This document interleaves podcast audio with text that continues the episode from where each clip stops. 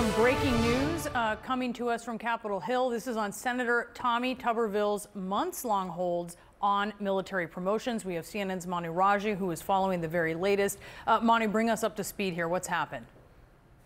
Yes, Senator Tommy Tuberville, after a full year holding up military nominees over his demands that the Pentagon change his abortion policy, just announced that he is backing down. He is not going to hold up all these military promotions that he has been doing all year long to get his demands met. Now he will allow almost all of them to go through. There are roughly 450 military promotions that have been held up amid this one man blockade. But Tuberville just told a group of reporters, including our colleague Lauren Fox, that he will uh, hold up all of them except for the handful of four star generals, the four star nominees. There are about 10 or so, 10 or 11 of, of, those 450 that he wants individual roll call votes on, but the rest of them, under four stars, three stars and below, all those he can will allow to go forward. That means that Chuck Schumer, the Senate Majority Leader, can go to the floor and simply allow call for their vote and be they can be approved as quickly on a voice vote. Something that typically has done time and time again for many many years. What has made this situation so unusual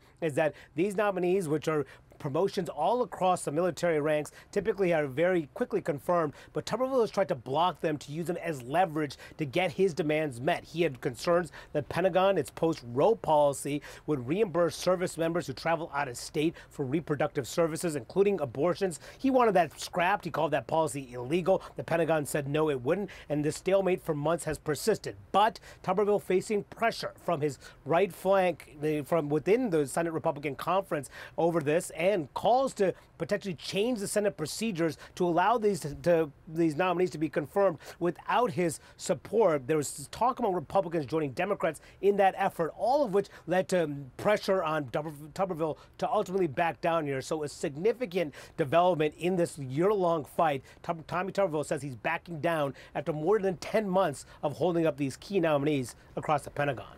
Manu, it seems, let's just be clear here. It seems, Manu, or Manu, it seems that Tuberville's reasons for this hold that there's been some mission creep over time, right? Initially, it seemed that it was the Pentagon's abortion travel compensation policy.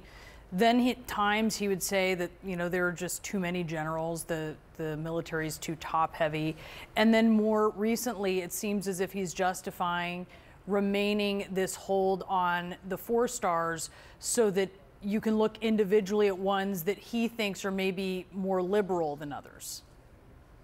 That's right. I mean, but the bottom line here is that he was about to get rolled by his own conference. See, there was no way out for Tommy Tuberville because of the fact that several of them indicated they were planning to vote with Democrats to change the Senate procedures and essentially circumvent Tommy Tuberville's hold here. So he decided perhaps it's best just to back down at this point, given the growing and growing pressure. But you're right, Brianna, for so many months, he dismissed that this had real national security implications, something the Pentagon warned about, something senators, Republican senators like Dan Sullivan warned about, something Lindsey Graham warned about, even Senate Republican Republican leader Mitch McConnell had raised concerns about Tuberville's tactics. He dismissed all of it, said that he had been speaking to other generals who said there was no problem whatsoever on the battlefield. But the political pressure really has led to this point for Tommy Tuberville. There really was no way out of this standoff, so he decided to back off, allowing most of these 450 military promotions to go through, which will happen in the coming days here, Brianna. Yeah, many of them in very key roles, very pertinent to the conflicts that we are seeing playing out in the Middle East and also in Ukraine. Manu, thank you for the very latest there. This is obviously a huge development coming off of the Hill. We'll continue to monitor it.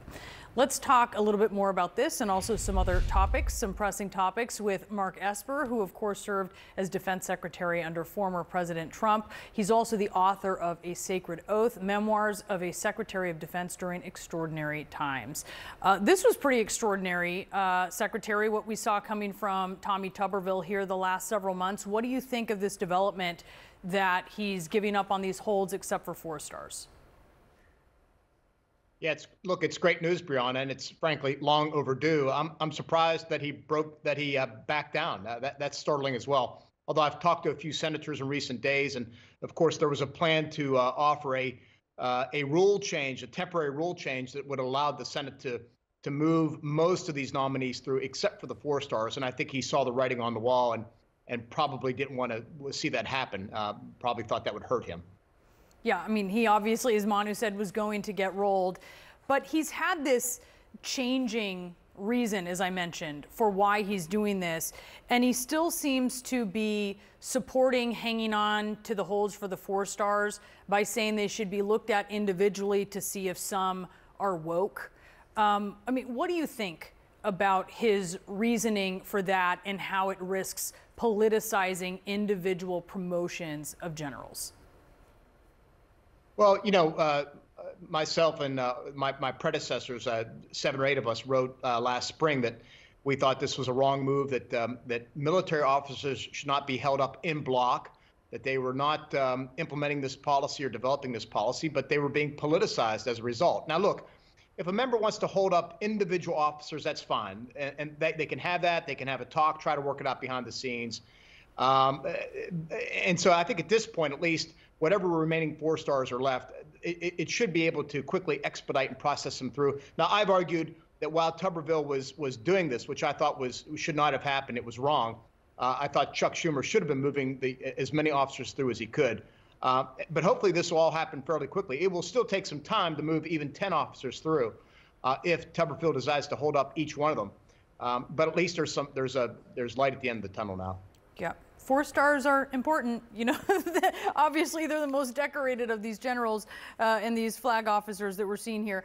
We, we originally had you on, and I want to talk to you about what we're seeing in Israel and Israel facing pressure from the U.S to be more careful as it targets Hamas and to make sure that it is minimizing civilian casualties. So I wanted to talk to you about that because we heard an Israeli government spokesperson saying this morning that Israel is open to constructive feedback on minimizing civilian deaths, but really as long as it's consistent with Israel's goal of destroying Hamas. I think what we're hearing there uh, is not a lot of receptivity on the part of Israel there. In your view, does Israel risk a lot here if the legitimacy with which it is executing its war increasingly comes into question? Well, look, they are a democracy. They've uh, signed up to the Geneva Conventions. They are bound to conduct themselves by the laws of land warfare, and they should. Uh, it's important not just in, in terms of uh, the tactical success on the ground, but it's also important with regard to how history records this moment in time and the strategic narrative and how they are received after the fact. And what that means for the population of Gaza going forward. So I think for all those reasons, it, it is important that they take care, much as it's important for the United States and other Western militaries to take care uh, and, and conduct operations in accordance with the laws of land warfare. So I, I'd, I'd hope we'd see in this next phase less use of airstrikes, particularly with uh, you know 2,000 pound bombs, and more use of infantry on the ground, which which can be more precise and more discerning, and take better care to avoid collateral damage and certainly civilian casualties. Are you seeing that as they zero in on Khan Yunis and, and expand their war in Gaza? You know, it's hard to see that, Brianna, because uh, like m- most people, I'm dependent on what the media reports on the ground, and you know, many of your reporters are, and others others are able to get in, but it's hard to see the day-to-day combat and what's happening. Now, we do see airstrikes.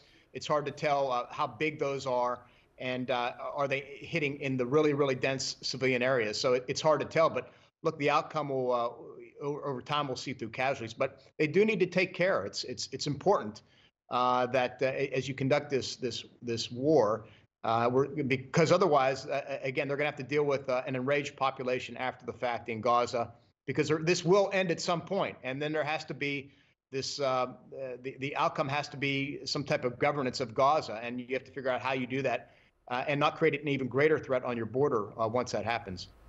Yeah. Certainly, uh, and that's a warning, obviously, that they're getting from so many uh, folks in America who have learned this lesson in a very difficult way. Secretary Esper, great to have you. Thank you so much for taking the time.